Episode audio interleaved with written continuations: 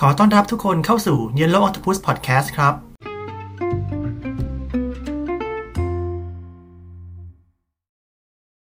พบกันอีกครั้งนะครับกับ Yellow Octopus Podcast ในครั้งที่แล้วเราคุยกันไปแล้วว่า กิจกรรมดำน้ำมีความเสี่ยงมากหรือน้อยแค่ไหนนะครับ คราวนี้ถ้าสมมติว่าเราตัดสินใจที่จะเรียนดำน้ำแล้ว วันนี้เราจะมาลงรายละเอียดเกี่ยวกับการดำน้ำในขั้นเบื้องต้นกันนะครับ ก่อนที่เราจะเริ่มเรียนดำน้ำนะครับ เราก็ต้องตรวจสอบสุขภาพของเราซะก่อน ว่าพร้อมที่จะเรียนดำน้ำหรือเปล่า ก็จะมีการกรอก medical statement form อย่างที่เคยเล่าให้ไปเรียบร้อยแล้ว พอเรานัดกับคุณครูสอนดำน้ำของเราเรียบร้อยแล้วเนี่ยคุณครูก็อาจจะแนะนำนะครับว่าเราต้องเตรียมตัวยังไงบ้างก่อนที่จะเริ่มเรียนดำน้ำในสมัยก่อนเนี่ยเรายังต้องมีหนังสือนะครับสำหรับเรียนทฤษฎีเกี่ยวกับการดำน้ำแต่ในยุคสมัยใหม่เนี่ย คุณครูก็จะส่งเป็นดิจิตอลบุ๊กนะครับหรืออีบุ๊กมาให้เราอ่านก่อนล่วงหน้าได้เลย ดังนั้นไม่ว่าจะเจอสถานการณ์โควิดนะครับเราก็สามารถเรียนทฤษฎีเกี่ยวกับการดำแบบสกูบ้าไปได้ก่อน ถ้าเราอ่านหนังสือแล้วไม่เข้าใจนะครับ คุณครูก็จะสามารถทำออนไลน์ e-learning นะครับมาเช็คข้อสอบ หรือเช็คความเข้าใจกับเราได้อีกรอบหนึ่งอยู่ดี แต่ยังไงเมื่อเราเรียนทฤษฎีเกี่ยวกับการดำแบบสกูบ้าไปแล้วนะครับ เราก็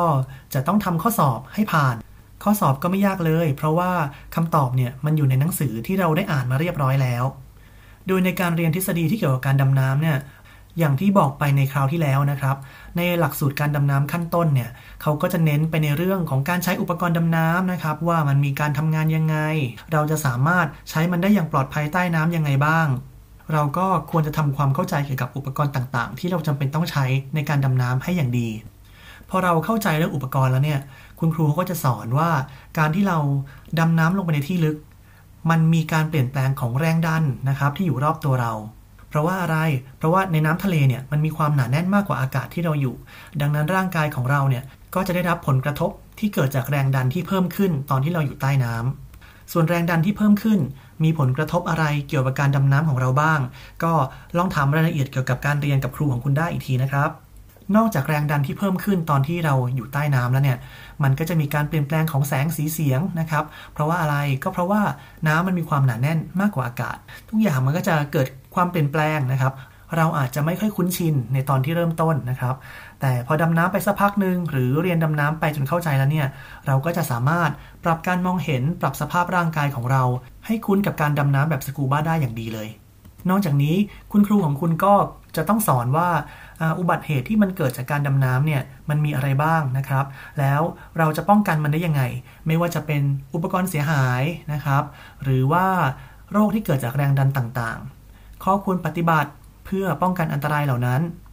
แม้ว่ากิจกรรมดำน้ำเนี่ยมันเป็นกิจกรรมที่มีความเสี่ยงนะครับ แต่ถ้าเราเรียนทฤษฎีของการดำน้ำไปเรียบร้อยแล้วเนี่ยเราก็ควรจะต้องเข้าใจแล้วว่าความเสี่ยงที่มันเกิดขึ้นเนี่ย เราสามารถป้องกันได้เพื่อไม่ให้มันเกิดอันตรายกับเรา คุณครูของคุณก็มักจะย้ำนักย้ำหนานะครับ ว่าเราควรจะต้องปฏิบัติตามกฎของการดำน้ำเพื่ออะไร ก็เพื่อความปลอดภัยของนักเรียนเองนั่นแหละครับ พอเรียนทฤษฎีกันเรียบร้อยแล้วนะครับ ก็จะมีการลงฝึกปฏิบัติในสระคราวนี้คุณก็จะได้เรียนรู้การประกอบอุปกรณ์ดำน้ำนะครับ จะได้รู้ว่าอุปกรณ์ดำน้ำจริงๆเนี่ยมันทำงานยังไงบ้างนะครับ การประกอบอุปกรณ์ดำน้ำที่ถูกวิธีควรจะต้องประกอบยังไง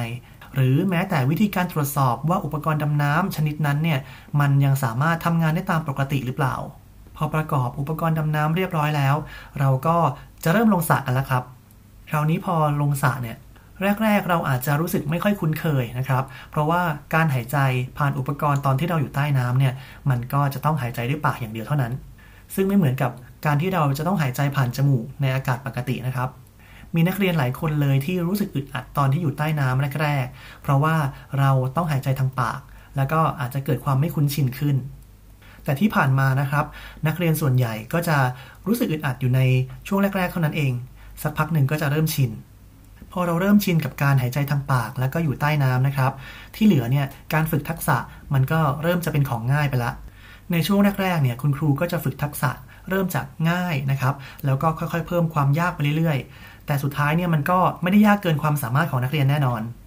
ทักษะง่าย ๆ ก็อาจจะเป็นการไล่น้ำออกจากหน้ากากนะครับ ถ้าเกิดน้ำเข้าตอนที่เราดำน้ำอยู่ข้างล่างเนี่ย เราจะเอาน้ำออกจากหน้ากากได้ยังไง หรือว่าจะเป็นวิธีการปรับการลอยจมของเราให้อยู่ในสภาวะที่เป็นกลาง หรือจะเรียกว่า neutral buoyancy นะครับ ถ้าแรกๆทำไม่ได้ไม่ต้องห่วงเลยนะครับ เพราะว่าการปรับให้เป็น neutral buoyancy เนี่ยมันก็มีหลายคนที่ทำได้ในครั้งแรกนะครับ หรือบางคนเนี่ยก็จะค่อยๆทำได้ในในครั้งหลังๆ พวกนี้เนี่ยมันต้องอาศัยประสบการณ์พอสมควรเหมือนกันครับแต่ผมก็อยากเน้นย้ำเพิ่มเติมมานิดนึงว่า เรื่องการปรับ neutral buoyancy เนี่ยค่อนข้างมีความสำคัญนะครับ กับการดำน้ำเป็นอย่างมากเลยทีเดียว ถ้าเกิดว่าเราอยากไปดำดูปะการัง แล้วก็ค่อยๆลอยอยู่นิ่งๆนะครับ มองปะการังได้นานๆอย่างนี้นะครับ เราก็จะต้องปรับสภาวะของเรานะครับ ให้เป็น neutral buoyancy ซะก่อน เราถึงจะลอยอยู่นิ่งๆ ดูปะการังนานๆได้ ส่วนทักษะหรือสกิลที่ยากขึ้นเรื่อยๆ ก็อย่างเช่น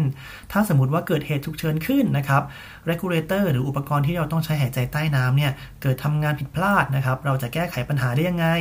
หรือว่ากรณีที่เราดำน้ำไป แล้วอากาศในถังดำน้ำเนี่ยหมด เราจะแก้ปัญหาเรื่องฉุกเฉินพวกนี้ได้ยังไงเพื่อให้เราปลอดภัยในการดำน้ำแต่ถ้าฟังแล้วรู้สึกกลัวก็ไม่ต้องตกใจมากเกินไปนะครับ เพราะว่า ปัญหาเหล่านี้เนี่ยแก้ได้ง่าย ๆเลยนะครับ ยังไงคุณครูของคุณต้องสอนแน่นอน ในช่วงหลังๆ ของการฝึกปฏิบัติในสระว่ายน้ำนะครับ คุณอาจได้ทำทักษะในการถอดใส่อุปกรณ์ ขณะที่เราอยู่ใต้น้ำนะครับ จริงๆแล้วเนี่ยผมก็ยังไม่ค่อยได้ใช้ทักษะนี้เท่าไหร่ แต่เพียงแต่ว่าเราก็ควรจะต้องฝึกไว้ ถ้าเกิดเหตุฉุกเฉินขึ้น เราจำเป็นจะต้องถอดอุปกรณ์ใต้น้ำนะครับ แล้วก็ใส่กลับเข้ามาอีกครั้งหนึ่งเนี่ย เราจะได้สามารถปฏิบัติได้ในการดำน้ำจริง ๆ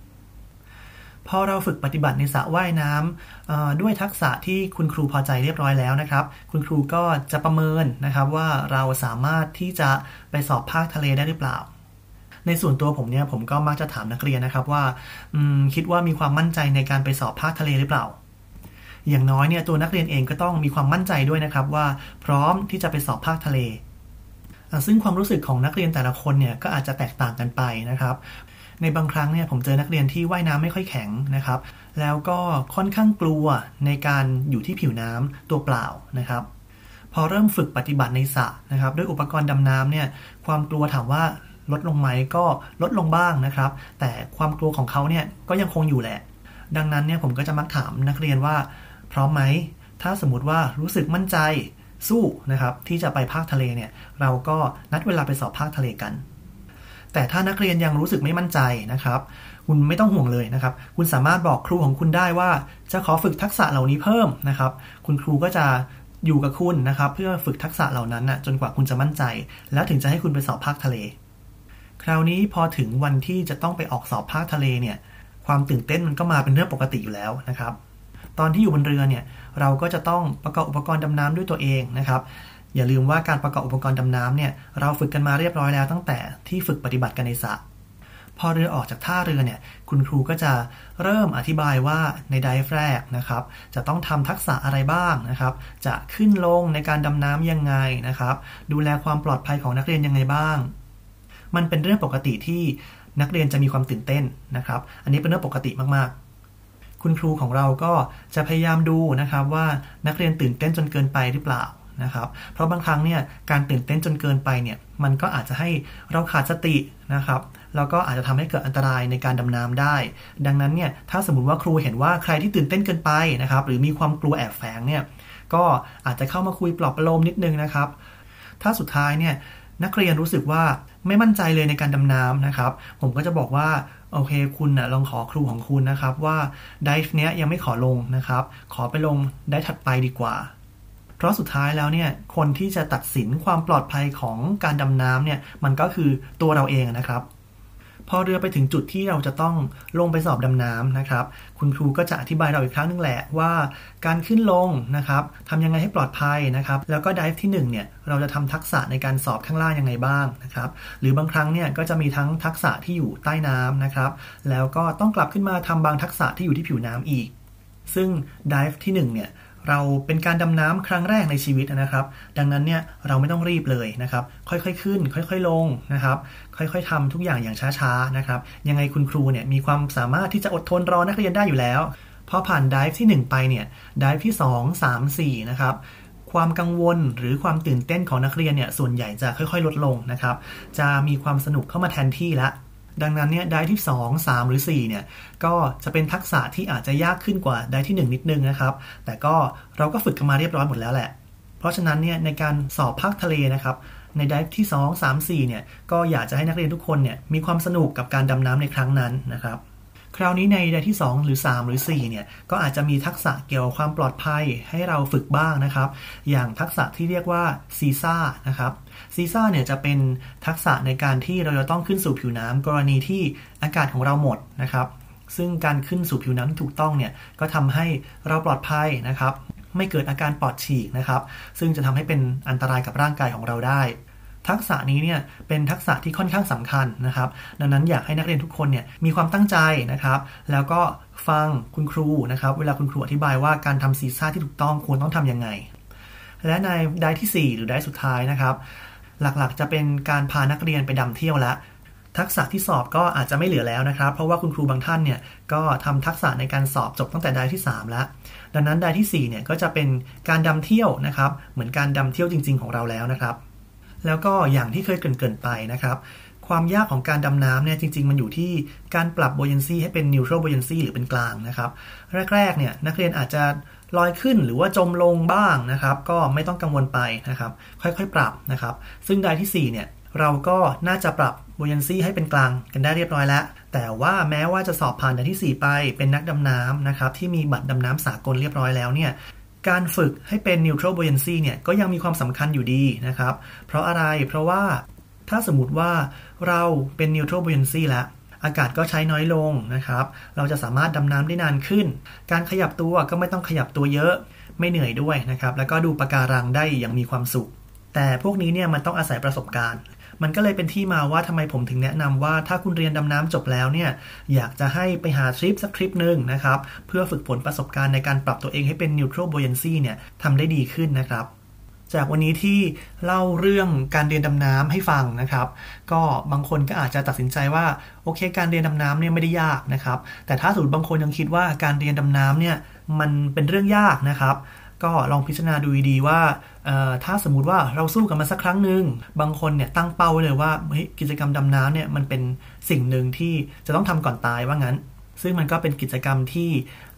ประเภทแอดเวนเจอร์อย่างหนึ่งนะครับท้าทายพอสมควรนะครับ แต่ว่าก็ไม่ได้ยากจนเกินไป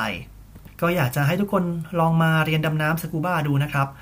แล้วเราก็จะได้เห็นโลกใต้น้ำอีกแบบหนึ่งนะครับ ถ้าสมมติว่าเราไม่ได้เรียนดำน้ำแบบสกูบ้าเนี่ยเราก็คงไม่ได้เห็นปะการังนะครับ หรือโลกใต้น้ำในอีกมุมมองหนึ่งและก็อย่าลืมว่าถ้าอยากเรียนดำน้ำนะครับ สามารถติดต่อมาที่ร้านเยลโลออตปุสได้เช่นเดียวกันนะครับสำหรับวันนี้ขอบคุณนะครับ แล้วเจอกันในคลิปถัดไปครับ